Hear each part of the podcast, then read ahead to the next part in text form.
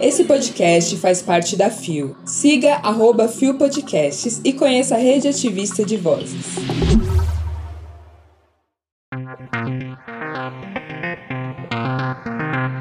O coletivo realiza censo para pessoas trans no Piauí. Conheça Giovanna Magrini. Nova identidade nacional será discutida por técnicos. Quarta-feira, 12 de abril de 2023. Respira pessoal, já estamos na metade da semana. Olá, eu sou Zé Henrique e este é mais um Bom Dia Bicha! Levanta, viada, vamos assim! O seu podcast diário de notícias sobre as comunidades LGBT QIAP+.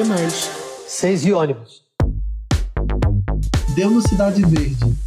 Coletivo realiza primeiro censo do Piauí para pessoas trans em busca de políticas públicas. Publicado em 8 de abril de 2023 por Bárbara Rodrigues. O coletivo 086 realiza o primeiro censo de trans masculino do Piauí com o objetivo de oferecer um retrato mais preciso da diversidade de gênero de população no estado. A estatística é para ajudar na definição de políticas públicas, reivindicações de direitos e adotar ações contra a transfobia.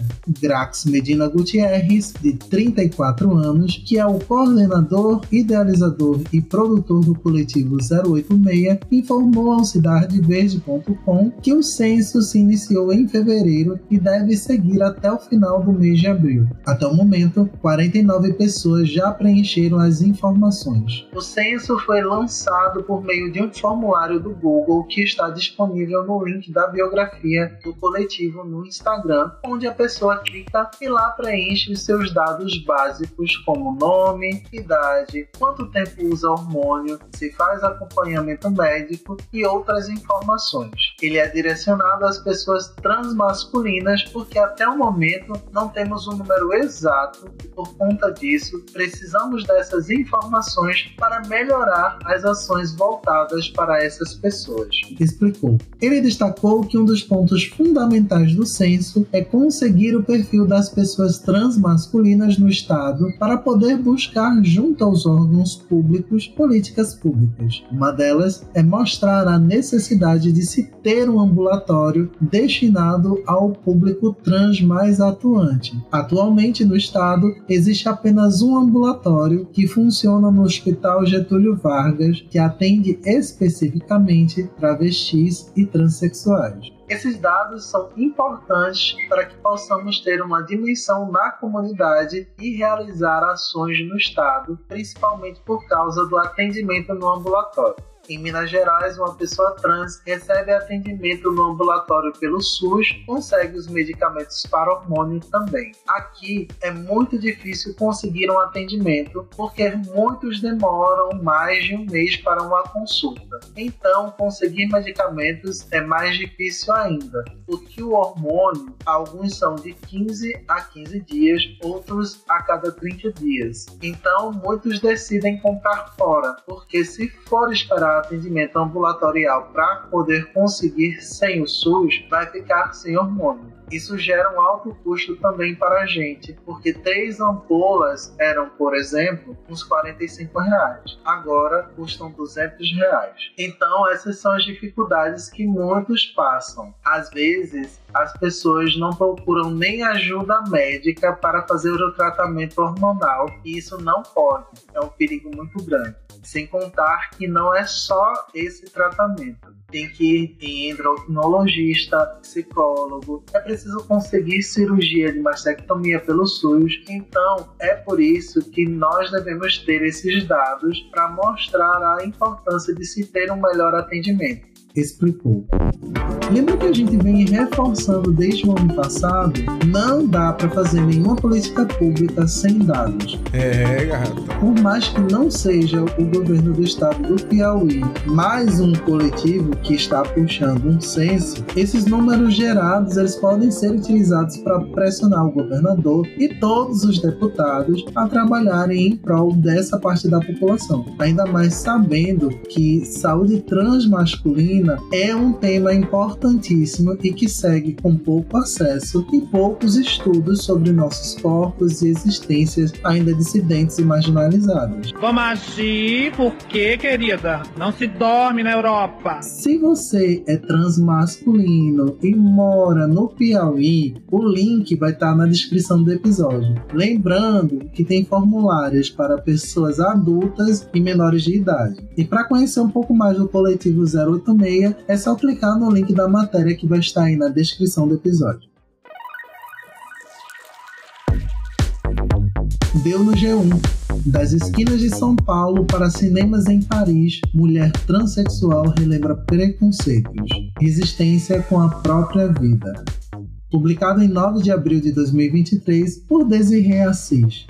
Das esquinas de São Paulo, uma mulher transexual que nasceu em Araçatuba, São Paulo, mas morou em Bauru por oito anos, viu a vida se transformar quando conquistou um emprego como assistente social em Paris e fez diversas aparições em filmes, séries e documentários, após enfrentar um longo caminho cercado de preconceitos e violências. Para superar os traumas e conseguir realizar os sonhos, Giovanna Magrini, de 47 anos, o Brasil pela França. A história dela lembra um dos enredos mais famosos do escritor baiano Jorge Amado. Na obra literária Tieta, uma jovem é expulsa de casa pelo pai e retorna décadas depois bem-sucedida. Assim como a personagem, Giovanna foi expulsa de casa pelo pai aos 16 anos. A mulher assumiu a transidentidade aos familiares aos 13 anos e, desde então, sofreu inúmeras agressões físicas e verbais, não somente somente dentro de casa, mas também na escola e nas ruas de Bauru. No dia em que foi expulsa de casa pelo pai, Giovanna embarcou para São Paulo na tentativa de reconstruir a vida. A falta de oportunidades e de apoio familiar levou a jovem para a prostituição aos 17 anos. Eu cheguei em Paris e não senti medo, nem angústia. Na verdade, eu tive um sinal de que era para ficar ali. Eu senti o cheiro da minha falecida avó quando abri as janelas do hotel. Então, eu decidi ficar. Comenta. A sétima arte despertou em Giovanna o desejo antigo de ser atriz. Em 2023, uma produtora de cinema parisiense fazia testes com garotas trans para uma participação de destaque no filme Tiresia,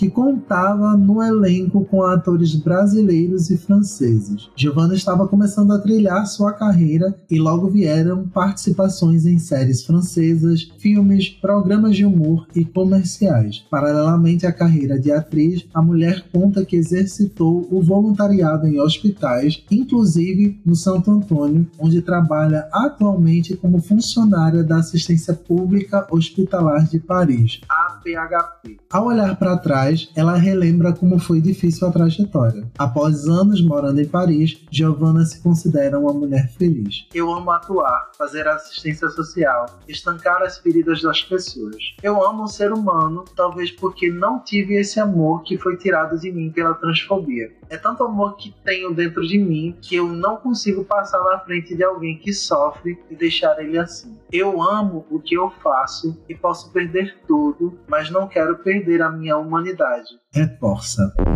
Poderosa demais, belíssima, sim senhora. E? é isso que a gente gosta. Cada vez que nos deparamos com histórias como a Giovanna, é sentir que a arte, assim como o esporte e acesso a vários outros conhecimentos, salvam. Você tá me entendendo? Ser trans não é sinônimo de prostituição. Estamos em todos os lugares do mundo. E se alguém achar ruim, pode descer rolando ladeira abaixo, porque é lugar de gente belíssima é se mostrando onde der vontade. Você tá pensando o quê? Que travesti é bagunça? E que a ditadura transexy e uau comece e impere. Chupa, queridas! Para conhecer mais da história de Giovanna Magrini, é só clicar no link da matéria que tá aí na descrição do episódio. Deu na Folha de São Paulo. Governo cria grupo para discutir nome social e sexo na nova identidade nacional publicado em 10 de abril de 2023 por Mariana Holanda. O governo do presidente Luiz Inácio Lula da Silva, PT, criou nesta segunda-feira, 10, um grupo de trabalho técnico para discutir nome social e sexo na nova carteira de identidade lançada no ano passado por Jair Bolsonaro.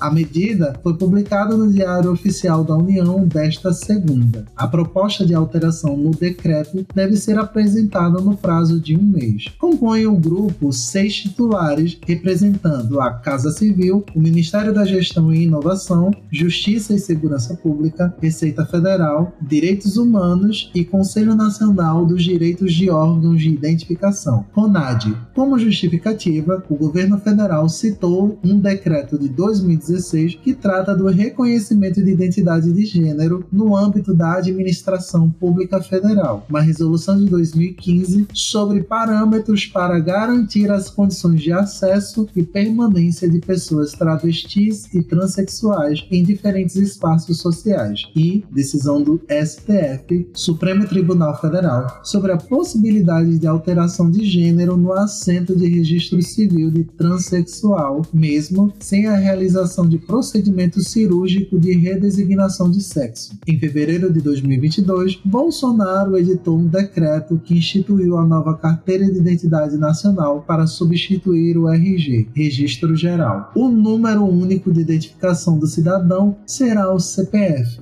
Cadastro de Pessoas Físicas. O modelo estabelecido pela gestão do antecessor tinha apenas o campo sexo, que foi criticado por entidades LGBTQIA+, duas, inclusive inclusive, entraram com uma ação civil pública contra o novo documento. Na última quinta-feira, 6, o governo do presidente Lula criou o Conselho Nacional dos Direitos das Pessoas Lésbicas, Gays, Bissexuais, Travestis, Transsexuais, Queer, Intersexo, Assexuais e outras, CNLGBTQIA+. A medida foi antecipada por Simi Lahá, secretária nacional desta temática no Ministério dos Direitos Humanos e da Cidadania em entrevista à Folha no final de janeiro. Dentre as atribuições do colegiado está a de acompanhar propostas legislativas que tenham implicações sobre essa população, promover realização de estudos e debates, apoiar campanhas, propor formas de avaliar e monitorar ações do governo, além de colaborar com a Secretaria Nacional dos Direitos de Pessoas LGBTQIA+, na elaboração de parâmetros para ações e políticas. Também caberá ao comitê receber denúncias de violações aos direitos dessas pessoas e organizar a Conferência Nacional LGBTQIA+. E quem aprovou esse lacre? E aí, gatinha? Acertou quem disse Zé e toda a comunidade trans brazucão. Já passou do tempo da gente desvincular de toda essa canalice que foi esse desgoverno de salmo rápido, né? É, gata. Agora com Cinema Arra nos representando, o globo gira muito mais rápido. Finalmente podemos dizer que estamos sendo representados e que a política é feita de nós por nós. É sobre isso, cara. Lutamos muito por espaços que nos foram negados e estamos os reconquistando para correr contra o tempo e desfazer todo o retrocesso com muita garra e ânimo. Afinal, o país também é nosso. Tá entendendo? O link para a matéria completa tá aí na descrição do episódio. Chegamos ao final de mais um Bom Dia Bicha! E esse fuzuê dos atentados nas escolas tá me deixando doidinha de medo de ir trabalhar todo dia. Deixe ela que ela é da educação. Mas é isso, né? Profissão desvalorizada e com insalubridade na baixa da égua. Porra! De toda forma, vai ter o que comemorar, porque semana que vem é meu aniversário. E se você quiser me presentear, manda mimos na caixa postal meia mole meadora. Porra é essa? Brincadeira, meu povo. Mas se quiser, tem lista de desejo na Amazon pelo meu Twitter, tá? Vai que algum enxuga queira adoçar minha vida, né? Nunca se sabe. E? O Bom Dia Bicha tem identidade visual, edição e produção de Rod Gomes, idealização de GG, pesquisa e roteiro de Zé Henrique Freitas, eu mesma, que também apresenta juntamente com Bia Carmo, Gabi Van, GG, Isa Potter, Luan Manzano e Rod Gomes. O programa integra a Fio Podcasts. Conheça os outros programas da rede ativista de vozes e não deixe de nos visitar e de nos seguir nas nossas redes sociais. Os links para as redes e para as matérias que você ouviu neste episódio estão na descrição. Lembrando que amanhã tem mais Bom Dia Bicha a partir das 6 Seis e ônibus com o nosso queridíssimo Roger Gomes. E o quê? E se você quiser saber sobre mim, é só ir aí nos links que estão na descrição para me perseguir nas redes sociais ou conferir meu trabalho junto com minha querida e amada Beck Cunha lá no podcast Visão Voador, onde eu sou mais ainda doida, mais ainda bissexual e mais ainda um monte de coisa que vocês imaginarem, porque lá eu falo sobre tudo e mais um O babado é certo. e é isso, galerinha. Nos ouvimos logo logo em algum dia, em algum episódio por aí. Fui!